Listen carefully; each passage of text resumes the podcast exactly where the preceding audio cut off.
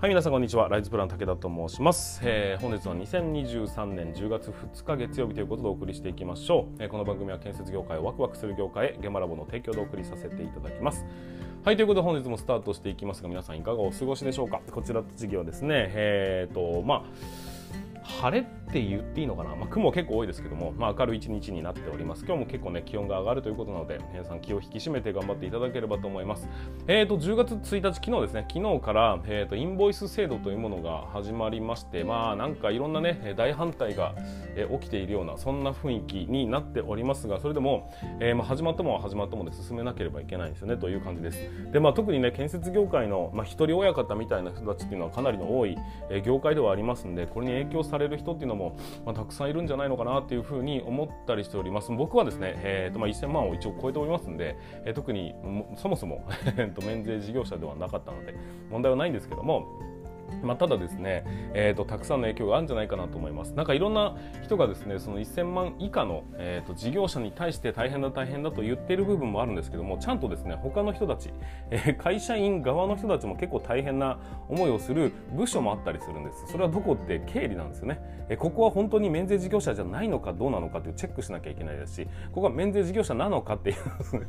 何ですかインボイスを登録してるかしてないかを確実にチェックしていかなければいけない業務が新たに乗っかってくるんですよ。わかりますかね？建設業ってねえすげえたくさんの人たちと取引をすることになるわけですよね。その人たち一人一人が全部ちゃんと本当に、えーと、番号は書いてあるよ書いてあるけど本当にインボイス登録してんのかなっていうのを一個ずつチェックしていくってどんだけ大変なことかなかなか骨が折れるなというふうに思ったりします。そしてそこに関しましては、えー、お金を取られることはあっても、えー、もらえることはないんですよ。要するに単純に業務が増えるっていう、えー、単純な話なんですけどもなかなか大変な制度がスタートしてしまったなというような印象を武田は今のところはね持っております。これがまあ最終的にどういう影響になっていくのか、えー、日本としてはいい方向に転ぶはずだというところで当然ですけどもね、えー、政府は、えー、いい方向に転ばない政策をやるわけないですからね、えー、それをやってるんでしょうけどけども、まあ、これが実際どういう影響になるのかっていうのはね今後、えー、皆さんのうんと、はい、話をちょっとね聞きながら興味を持って、えー、と進めたいなっていうふうに思っております。はいということで本日の方も進めていきますが準備の方はよろしいでしょうか？それでは今日も立ち入り禁止の向こう側へ行ってみましょう。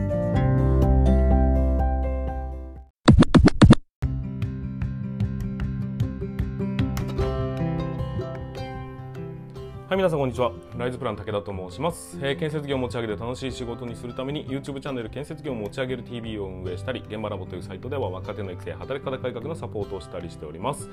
ということで本日もスタートしていきますが、今日の本題は何かと言いますと、新人現場監督の平凡な一日ということでお話をさせていただきたいというふうに思います。まあ、ここのところね、えー、立て続けに新人に対する、えー、お話をですね、動画でさせていただいているんですけども、まあ、ぜひね、あの現場、建築工事のえーと、大き大まかな流れだったりあとは、えーと、どんな業務があるのっていうところについてもお話ししておりますので、えー、一緒に聞いていただければなというふうに思っております。えーと、今日お話しするのはですね、えー、と新人のと言いますかまあ1年目2年目ぐらいの人たちって大体こういう動きになっていくんじゃないのかなというようなところでございますが、まあ、ただですね僕は、えー、と自分の見聞きした範囲でしかないというのは前提になっておりますので、えー、全然違うぞという方もいらっしゃるかもしれません。えー、と前提条件としては僕はですね、えーと、北海道の地場ゼネコンの、えー、ところでですね現場監督を17年間やってきました。でそこの中で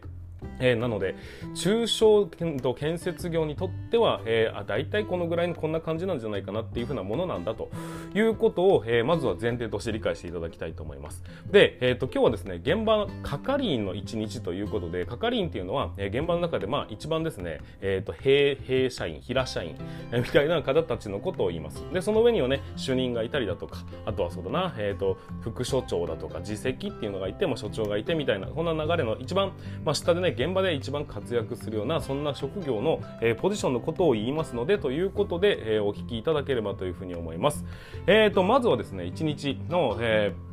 大きな流れ、まあ、平日の、え普通の一日を一つピックアップした時にこういう感じになりますよということだけお話をさせていただきますがちょっとねカンペを見ながらになりますけども、え、ご了承いただきたいと思います、え、まずはですね、え現場係員と現場主任まあ主任って言ったらねだいぶ仕事を覚えてきていろんなことを任される人ってなるんですけども大きく分けると現場係員はそうだな80%くらいは現場にいる時間が多いという格好になります。で一方、え主任はというとその逆ですね。70%80% ぐらいは現場事務所にいて、えーと、図面を書いてみたり工程表やってみたり打ち合わせやってみたりということでそっちの作業の方が多くなってくるんで今回は係員側、えー、現場に出る時間の長い人にとってのお話ということになります。まずは、えーと、8時朝礼っていうことなんですけどもそこに間に合わせるように、えー、自宅を出発して、えーと、朝起きてということになりますので大体ですね6時半から、まあ、7時ぐらいまでの間に起きる人が多いんじゃないかなというふうに思います。顔洗ったりねご飯食べたりしながら、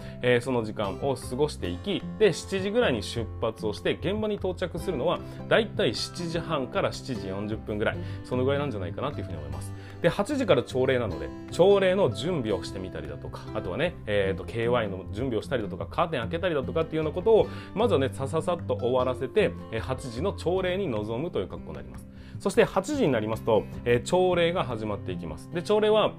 まあ、ラジオ体操するような現場が多いのかもしれませんけどもラジオ体操をして、えーと、今日の作業確認そして今日の安全事項を、えー、お話しするというような、まあ、全員で集まる場になります。これがですね15分から20分ぐらいかな、えー、続いていきましてその後に各職人さんたちをですね自分たちの持ち持ち場というか自分たちのチームが集まって今日の作業の流れだとかあとは危険な箇所はないかっていうツールボックスミーティングだとか KY ミーティングって言われるものをやっていきます。で初めて現場に来た人にとってですね、えー、と現場のことってわからないですよね。なので今度は現場監督がですね新規入場者教育といいまして現場に入ってきた人たちにこの現場ってここ気をつけてねこういうルールがあるからねっていうのを説明したりだとかそういうような形で、えー、と朝の時間を過ごしていきます。で当然ですが次にやる流れがわからないっていう職人さんも現場監督にいろいろ聞きに来る場面がありますんで朝のですねだいたい9時半とかそのぐらいまでの時間っていうのはものすごい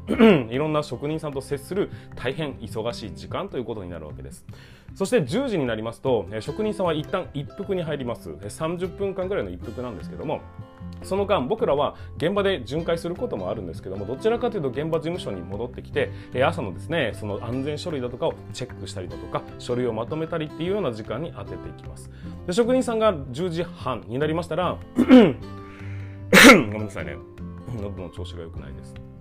えーと、10時半ぐらいになりましたら、えーと、あらまたね現場の方に行きます。その時には大体僕らもですね一緒に現場に行くことになってそこで何をするのかっていうと、まあ、写真を撮ってみたりだとかね先輩と一緒に墨出しをしてみたりだとかねそういうような、えーと、平常の業務ということになっていくわけです。で昼の12時になりましたらそこから1時間ぐらいが昼休憩ということになります。これは現場もですね完全にストップしますし、えー、僕ら現場監督もその時間でお昼ご飯を食べたりするっていうことになるんですよ。で多くの人はですねご飯をささっと食べたら、えー昼寝をするっていう人が多いんじゃないかな、まあ、職人さんはね体を動かしてるんで昼寝をするっていうことが多いんですけども僕ら現場監督もどちらかというとついつい、えー、と一緒になって寝てしまうというようなことも多いと思います、まあ、ただこの1時間につきましては何をやっても構わないよというような状況なので、まあ、TikTok 見てみたりだとか YouTube 見たりだとかっていうことも全然普通にしています。ただ資格試験をやってる時はこの1時間に勉強を当てるっていう人も結構多かったりするなというふうな印象でございます。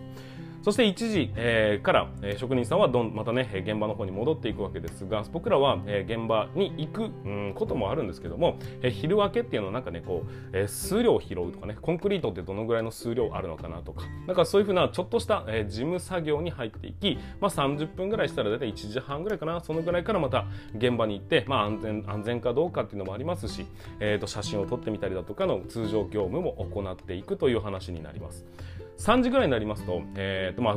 現場にもよるんですけどね、えー、休憩時間じゃなかった、えーと、職長会議とか安全会議中例みたいな。要は各職種の職長さんが現場事務所に集まってきてそこでミーティングをします。今日の流れはどうだったか。そして明日はどういうふうな流れで進んでいくのか。新しい業者さんっているのかみたいなところをしっかりと確認し合う場。これがですね、えーと、ミーティングとして行われるんです。その時に、えー、僕らは何をやってるのかっていうと一生懸命こううんと明日の作業内容をね書き込んでみたりだとか。もしくは、えーとちょっとね時間が進んでくるとその、えー、ミーティングを仕切ってくれというふうに言われる場面もあったりしますこれはね、えーとまあ、会社によって違うんですけどもここ非常に重要な次の日の段取りとしてはめちゃくちゃ重要なものになるということでだいたい30分間ぐらいの、えー、ミーティングを行っていくという格好になるんです。じゃあ7時半ちょうと3時半から何をするのかっていうとそのミーティングになぞらえてまずはね、えー、と本当にそれが進んでいくのかっていう確認を自分たちのその現場監督界隈でも行っていき最終的にはですね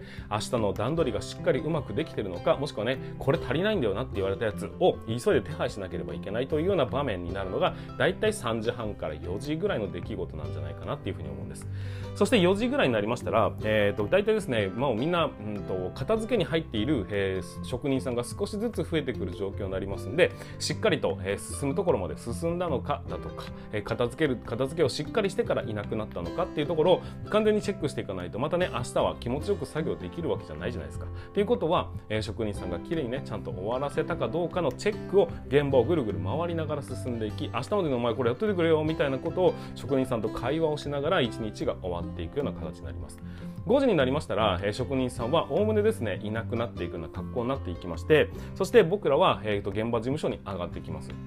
で現場事務所に上がってきたら、えー、今日一日の日報を書いたりだとかねいろんな安全作業を、えーとまあ、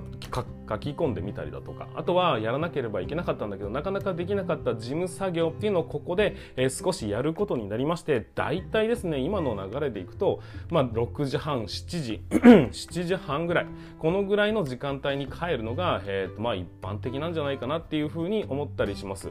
まあ、これで、えー、と最終的にはですね7時前ぐらいには自分の家に着きまして、まあ、ご飯を食べたりだとか遊びに行ったりだとか飲みに行ったりだとかそういうことをするっていうのが、まあ、一般的な流れなのでではないかというふうに思ったりしております。まあ、これを聞いてね大変だなと感じるのかどうなのかは、まあ、皆さんのね感想だとは思いますがただ、えーとまあ、新人だとはいえ 入社した瞬間に 入社した瞬間に職人さんがね、えー、っと自分の部下のようにたくさんできることになります。そういう意味ですごく責任もありますし、えー、っと言うことを聞くということはつまり自分の言ってることを間違ってしまうと、えー、相手は間違った動きをしてしまうというような責任も発生してくることになります。そういうものに関してね、えー、それが、まあ、ちゃんとうんとなんていうのか意見が通るという意味でいや楽しいなという感じる人もいれば一方では、えー、とそういうふうに自分が責任を負うっていうことに対してプレッシャーを感じてしまってそれがストレスになってしまうという人もいるわけです。ただですね、えーと、現場監督というのは基本的に職人さんのように現場で何かを作ることはできないですし、えー、設計事務所のように、えーと、アイデアを発案するっていうことができるそんな職種ではなくここの間をつなぎ止めるというね、えー、彼ら職人さんに、え設計事務所の意向を伝えるとそういうようなところを図面にしてみたり言葉にしてみたりだとかいろんな方法を使いながら、えーと、伝えていく正確に、えー、伝えていきそして現場がねそれ通りに反映されてるのかどうかっていうのをチェックしていくようなそういう職種なんです、まあ、だから、えーと、言ってしまえばですねその責任に、えーと、お金が払われてるというようなところも、まあ、過言ではない部分もありますんで、え、だからまあなかなか大変かもしれませんがでもその責任をぜひね楽しめるようになっていただきたいなというふうに思っております、まあ、職人さんって、えー、とパッと見ね怖い人も確かに多いんですけども、まあ、喋ってみると大体の人がですね気のいい人たちが多かったりします。優しいんですよ。で口調も、えーと、ちょっとね怖い 圧がありますっていう人も確かに結構多かったりするんですがだけど、えー、ちゃんと喋ってこっちがね誠意を持って喋っていくときちんと面倒見よく教えてくれますしなんかね兄貴って感じの人がねすごく多いような印象がありますんで、えーとまあ、なかなかね現場に長くいるのって大変だと思いますし体も疲れると思うんですが、まあ、そういうのね少しずつ慣れていき仕事でどういうもんなのかな現場ってどういうふうに動いてるのかな職人さんってどんな動きをしてるのかなそういうのを観察しながらぜひ日々を過ごしていただければなというふうにに思っております、まあ、これが大体1年生から2年生、まあ、そのぐらいの、まあ、3年生ぐらいまでいくかな分かんないですけどね。そのぐらいの人たちの流れなんじゃないかというふうに思いますのでぜひですね、え参考にしてみてください。もしもしくはですね、まあ、忙しい時期だとか、えー、忙しくない時期っていうのは波はあるんですけども、まあ、平凡な一日をピックアップするとこんな感じかなというふうに思いましたのでもしも違うぞそれはという話なんであれば、えー、コメントだとかでシェアしていただけますと、えー、励みになりますのでそちらの方もよろしくお願いします。はいということで本日も最後までご視聴いただきましてありがとうございました。またですね若手新人にとって役に立つような発信をどんどんとしていきたいというふうに思いますのでぜひまたご視聴いただければということで、えー、チャンネル登録だとかねあとは、えーと、フォローだとかをしていただけますと僕の励みになりますのでよろしくお願いいたします。あとはいいねボタンだとかねあとはいいねボタンとかねほんとコメントだとかねそういうのも、えー、僕の励みになりますのでそちらの方もぜひよろしくお願いします。はいということで、えー、本日も最後までご視聴いただきましてありがとうございました。以上にさせていただきます。それでは全国の建設業の皆様様本日もご安全に。